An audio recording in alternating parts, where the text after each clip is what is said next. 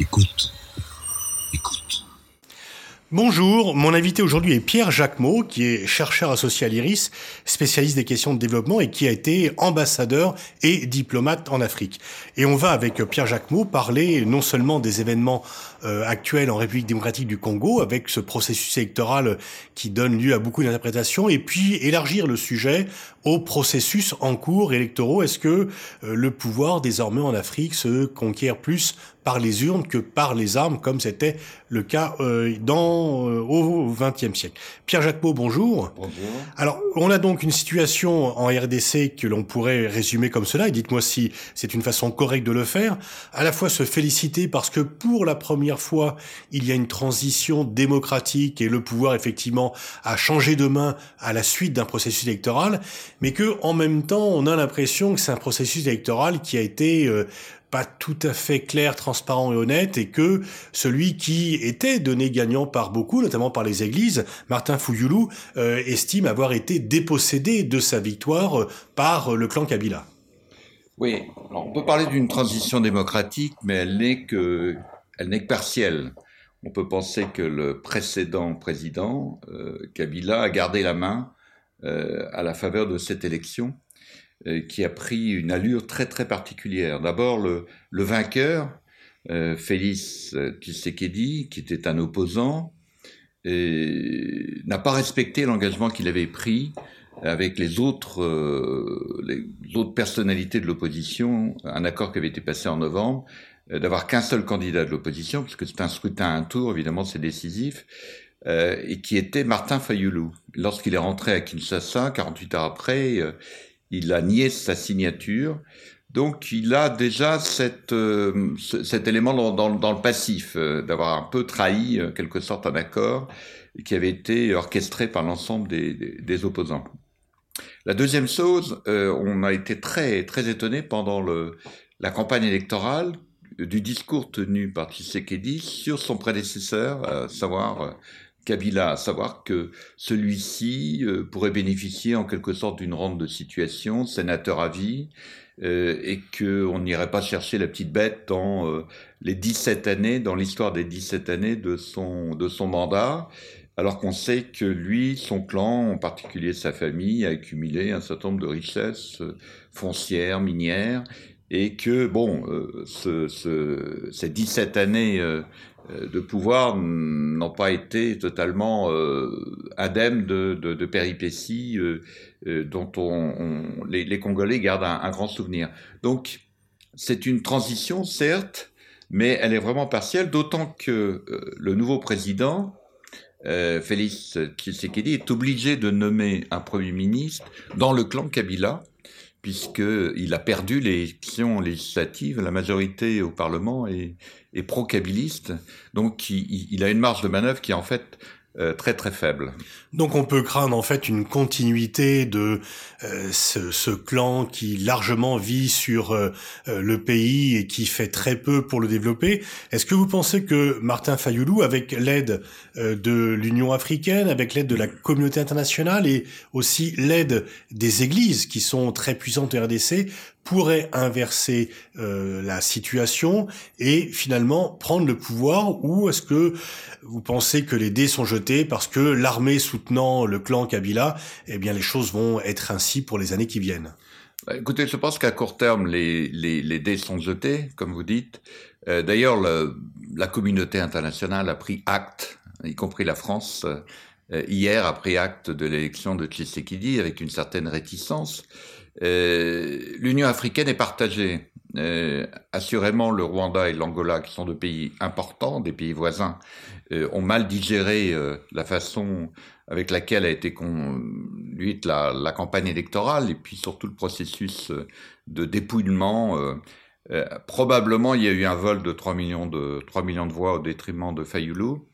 Si on en croit le décompte fait par l'Église catholique, la conférence épiscopale, qui avait 40 000 observateurs, pratiquement oui. sur chaque, euh, disons, euh, sur euh, un site sur deux, il y, avait, il y avait un observateur de la conférence épiscopale qui enregistrait les données et qui les transmettait à Kinshasa. Simultanément, il y a eu des fuites sur les données de la, de la commission électorale indépendante. Il y a eu des fuites en plein en pleine session de la Cour constitutionnelle et qui donnait, ces fuites donnaient également les mêmes chiffres que la conférence épiscopale, une victoire de l'ordre de 60% pour Fayoulou. Donc, euh, pratiquement tout le monde est convaincu qu'il y a eu euh, fuite. Mais les choses sont ainsi. Euh, la Cour constitutionnelle a validé a proclamé euh, Tshisekedi président et il est très difficile pour les uns et pour les autres, y compris pour la France, qui avait par la voix de Jean-Yves Le Drian, avait manifesté une certaine, euh, un grand étonnement à reconnaître ces résultats. Il est très difficile de revenir en arrière. Donc je pense que, puis vous savez, on est dans un pays où, le terreau de la violence est, très important, les motifs de violence sont tellement importants que je crois qu'après après euh, ces péripéties, des élections qui sont intervenues avec deux ans de retard, euh, Joseph Kabila est resté deux ans de plus et quelques semaines, puisqu'il a encore négocié quelques semaines euh, avant ces élections. Et je pense que beaucoup de Congolais euh, sont fatigués, sont très fatigués, et euh, ils aspirent à une certaine paix, une stabilité, même si la situation peut être considéré comme très médiocre. Qu'est-ce qui poussait le Rwanda à contester euh, ce processus Kabila a toujours été euh, très utile au Rwanda? C'est un peu leur homme au départ. Euh, il a été mis en place largement avec l'aide du Rwanda et il n'a pas fait grand-chose pour s'opposer au pillage de son propre pays par le Rwanda. Oui, vous avez raison. Alors, la, la position de, de beaucoup de chefs d'État africains sur cette affaire est, est une position très de personnalité très gênée par, ces, par la façon dont les choses sont passées, parce qu'eux-mêmes ont bénéficié de processus électoral souvent truqués, de mascarade en quelque sorte électorale, et donc porter un jugement alors qu'ils sont convaincus qu'il y a eu fraude, porter un jugement négatif, c'est très difficile.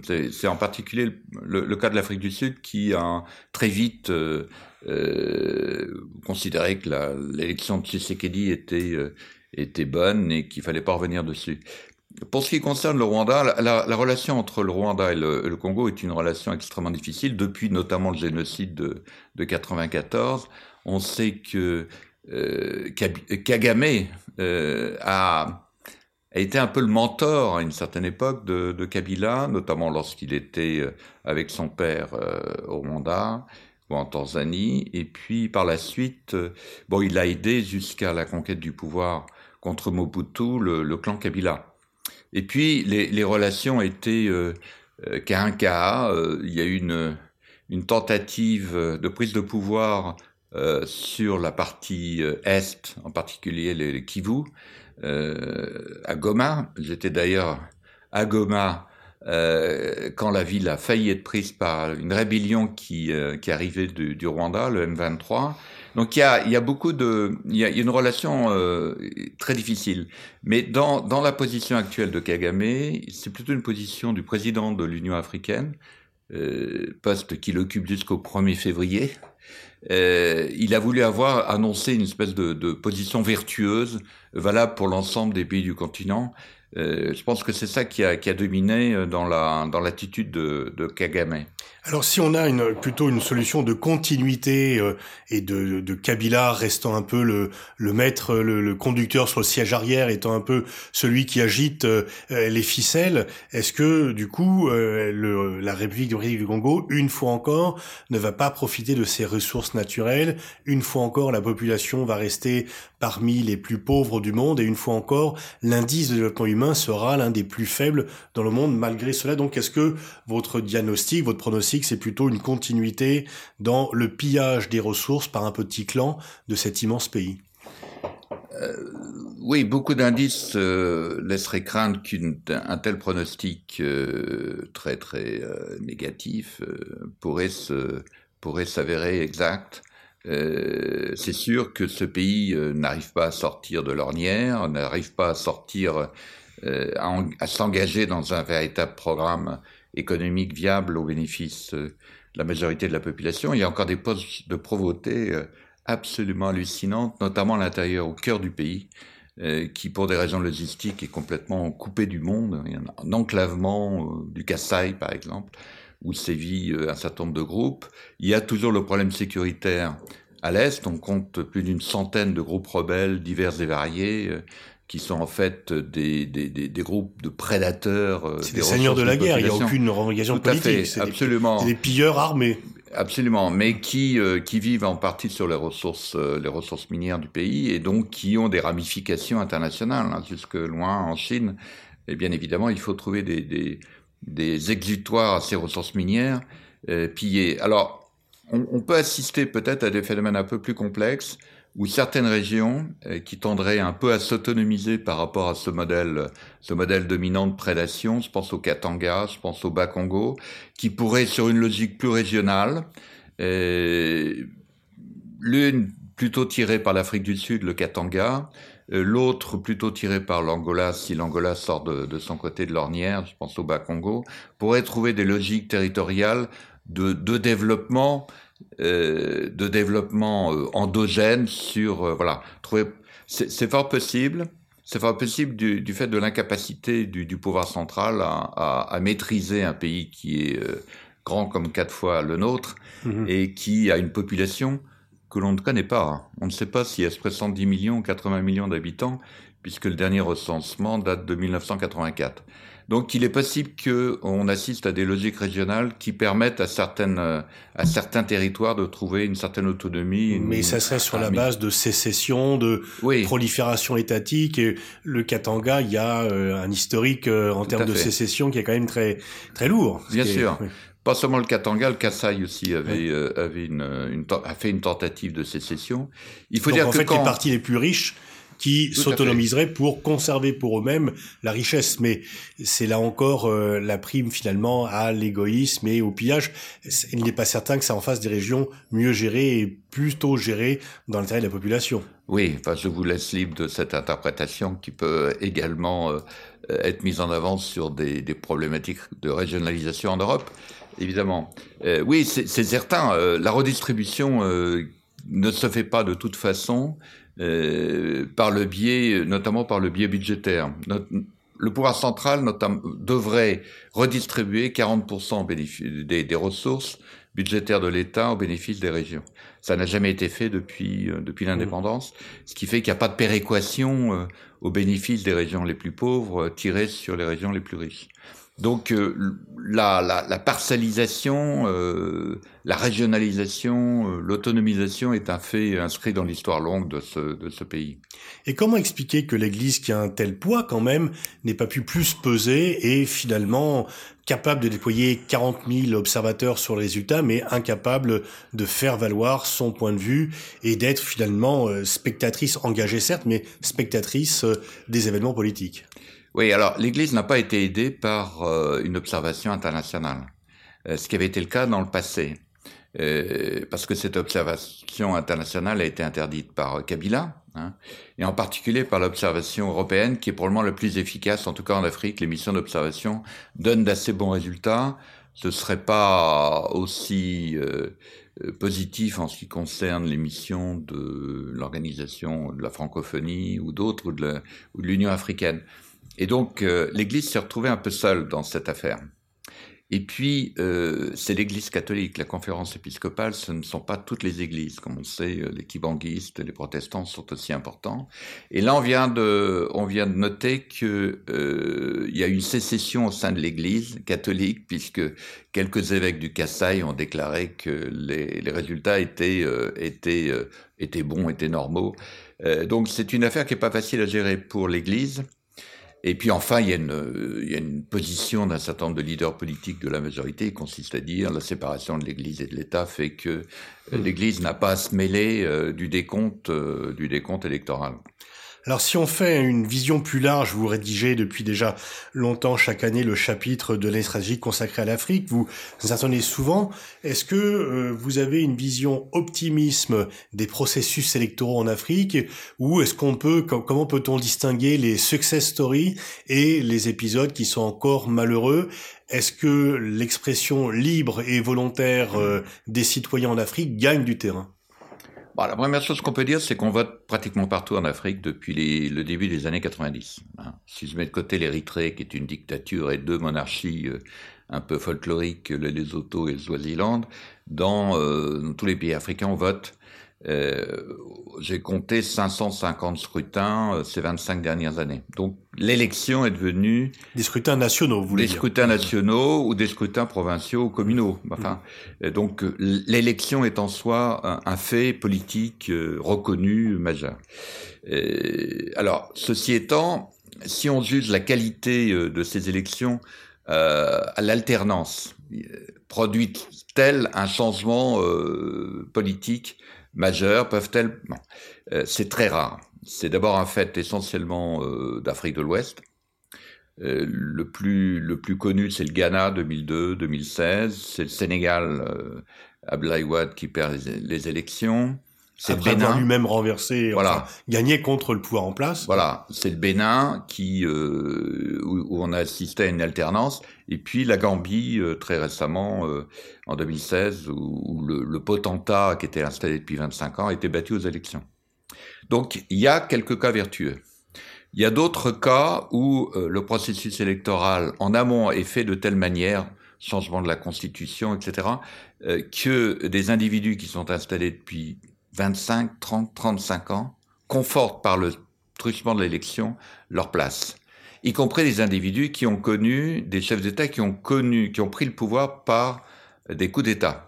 Idriss Déby au Tchad, Museveni en Ouganda, euh, d'une certaine manière Sassou Nguesso au Congo. Donc l'élection peut être aussi, voilà, exactement, qui peut être, euh, l'élection peut être un moyen de conforter euh, et de blanchir en quelque sorte une conquête du pouvoir qui n'était pas qui pas, qui était loin de vertueuse au, regard de nos critères. Maintenant, euh, la deuxième chose qu'on peut voir, c'est que euh, les élections sont souvent une mascarade. C'est peut-être pas un terme très scientifique, encore qu'on pourrait éventuellement le caractériser en sciences politiques, détournement en amont euh, sur le fichier électoral, on, évince un certain nombre de, candidats en, instaurant un certain nombre de règles on évince des candidats euh, sur des raisons budgétaires, sur des, raisons judiciaires, pardon. Ça a été le cas au Congo, en République démocratique du Congo. On a évincé Jean-Pierre Bemba, qui était probablement le poids lourd de l'opposition, Moïse Katumbi, etc. C'est également le cas au Sénégal, pays vertueux, euh, probablement euh, euh, considéré comme tel, mais euh, où euh, Karim Wade ne peut pas se présenter, Fall, l'ancien maire de l'ancien maire ne peut pas se présenter. Donc il y a en amont, pendant le processus électoral, il peut y avoir du bourrage dur, des achats de voix, enfin des choses qu'on connaît. mais c'est moins là que ça se passe qu'en aval, c'est-à-dire le dépouillement. Alors le dépouillement, c'est un peu difficile de truquer un dépouillement quand il y a une observation, mais c'est dans la transmission et dans le cas de la République démocratique du Congo, Internet était coupé, a été coupé pendant toutes les, les, deux dernières semaines. Donc la transmission des fichiers se fait sur des clés USB, vous pouvez imaginer ce qui peut arriver sur des clés USB. Et puis ensuite, bon, il y a une consolidation des données qui se fait par une commission électorale dans le cas de la République démocratique du Congo. Tous les membres avaient été nommés par Kabila. Contestation, et donc renvoie à la Cour constitutionnelle dont les membres ont été nommés par Kabila. Donc, euh, euh, alors c'est surtout à ce niveau-là que les choses peuvent se passer dans la plus grande opacité. Et malheureusement, Malheureusement, il y a encore beaucoup de pays où on rencontre cette situation de, que se caractérise de mascarade. C'est la question que je voulais vous poser. Est-ce que c'est une exception euh, congolaise de la RDC ou est-ce que c'est plutôt malheureusement la norme sur le continent africain? Alors, c'est malheureusement encore euh, la situation majoritaire dans la plupart des pays. Et la chose qu'on peut dire quand même, c'est qu'il y a un progrès. Il y a un progrès parce que euh, on ne peut plus faire n'importe quoi dans un certain nombre de pays. Euh, je parlais du Sénégal. Abdoulaye Wade a perdu les élections, notamment à cause des réseaux sociaux et de mouvements citoyens, de mouvements sociaux. Le plus connu s'appelle Yann Amar, euh, qui avait euh, mené une campagne dénonçant la corruption du système du système politique et euh, appelant à une démocratie du quotidien, une démocratie de base. On a vu le même phénomène au Burkina Faso avec un groupe qui s'appelle le Ballet citoyen, c'est intéressant comme expression. Il y a des mouvements de ce type en Afrique centrale. Malheureusement, le régime les réprime assez violemment en coupant Internet, en coupant RFI. Euh, c'est un, un, indicateur aussi de, de démocratie. Garde-t-on RFI pendant la, la, période électorale ou coupe-t-on aux République démocratique du Congo On coupe et en plus euh, on éjecte l'envoyé spécial euh, du pays. Euh, quand on sait l'importance de RFI, en particulier dans l'Afrique de langue française, enfin francophone, c'est un, un, un, bon, un très bon indicateur du degré de maturité du processus électoral électif, enfin du processus de la démocratie élective, si vous voulez. Il y a un certain nombre de dirigeants qui s'accrochent au pouvoir depuis plus de 30 ans, dont d'ailleurs la plupart sont des alliés de la France. Alors est-ce que c'est le signe que, au-delà des discours, il y a toujours un vieux fond de France-Afrique, ou euh, est-ce que c'est au contraire euh, marquer l'incapacité de la France à peser sur les processus nationaux? Euh, je crois plus à la France-Afrique hein, pour avoir euh, travaillé 25 ans en Afrique. Je l'ai rencontrée à une époque de ma carrière. Je ne la vois pratiquement plus, sinon de manière tout à fait anecdotique, euh, avec des individus qui sont souvent assez croquignolesques de, parmi nos compatriotes. Mais c'est une, c'est une histoire qui est, qui est, pour moi en tout cas, finie. D'autant que euh, l'Afrique a élargi considérablement le nombre de ses interlocuteurs, en tout cas sur le champ économique, et que la France est un interlocuteur parmi d'autres. Bien évidemment, euh, possibilité de dialoguer avec les Chinois, avec les Coréens, avec Singapour, avec les Turcs, avec les Brésiliens, euh, comme avec les autres Européens. Donc la France est une, une partie parmi d'autres euh, dans, dans l'échiquier dans l'échiquier politique et économique. Euh, alors il y a un discours régulier, euh, on l'a entendu de la part de Sarkozy, puis de Hollande, et là récemment, au mois de novembre dernier, de la part de Macron, la France-Afrique, on en sort, je crois qu'on en est sorti. Il reste que euh, du côté africain, c'est ça qui est important, du côté d'un certain nombre de pays, il y a une attente, notamment de l'opposition, à ce que la France pèse quand même pour plus de démocratie, plus de transparence, plus de redevabilité. Hein. Il y en a certains encore qui croient parce qu'ils ont fait leur ils ont fait leur formation en France, parce qu'ils ils sont dans le réseau culturel français qui reste encore un des plus dynamiques. Hein. C'est un, un, un, réseau très important euh, et, et, il y a une espèce de, de, de, quête en direction de la France euh, et de ses valeurs qui, qui restent quand même dans le dans l'imaginaire collectif euh, une référence. Euh, et c'est plutôt comme ça que je vois les choses. Et vous constatez euh, un développement de la société civile. Est-ce que vous pensez qu'il sera de plus en plus difficile de bourrer les urnes, de plus en plus difficile de s'accrocher au pouvoir et de plus en plus difficile de piller son propre pays? Oui. Alors il y a un paradoxe, mais peut-être que vous l'avez analysé de votre côté, c'est que plus euh, on arrive à un degré de maturité en matière euh, d'élection, plus il y a d'abstention. C'est-à-dire que je pense que l'attente euh, dans un certain nombre de pays des, des citoyens vis-à-vis vis-à-vis de leurs élites a changé. Euh, au début, c'était euh, les, les, citoyens étaient en déficit d'information face à des euh, des individus qui occupaient le pouvoir, mais qui étaient relativement inexpérimentés, mais dont les mobiles étaient davantage de s'enrichir que de satisfaire les besoins de, la population. Donc c'est un le jeu économique était un peu celui-là. Maintenant, on a des, des individus beaucoup plus, des citoyens beaucoup plus formés, et, euh, et donc leur leur système d'information fait qu'ils se disent c'est pas trop à attendre du pouvoir central, sinon quelques garanties euh, en termes de stabilité, de sécurité, de justice. Voilà, il y a un minimum que je peux attendre. Le reste, j'occupe l'espace et je trouve à le gérer au travers une start-up, au travers un groupement de femmes, au travers une coopérative, au travers euh, une association de jeunes, sportive, euh, culturelle, etc.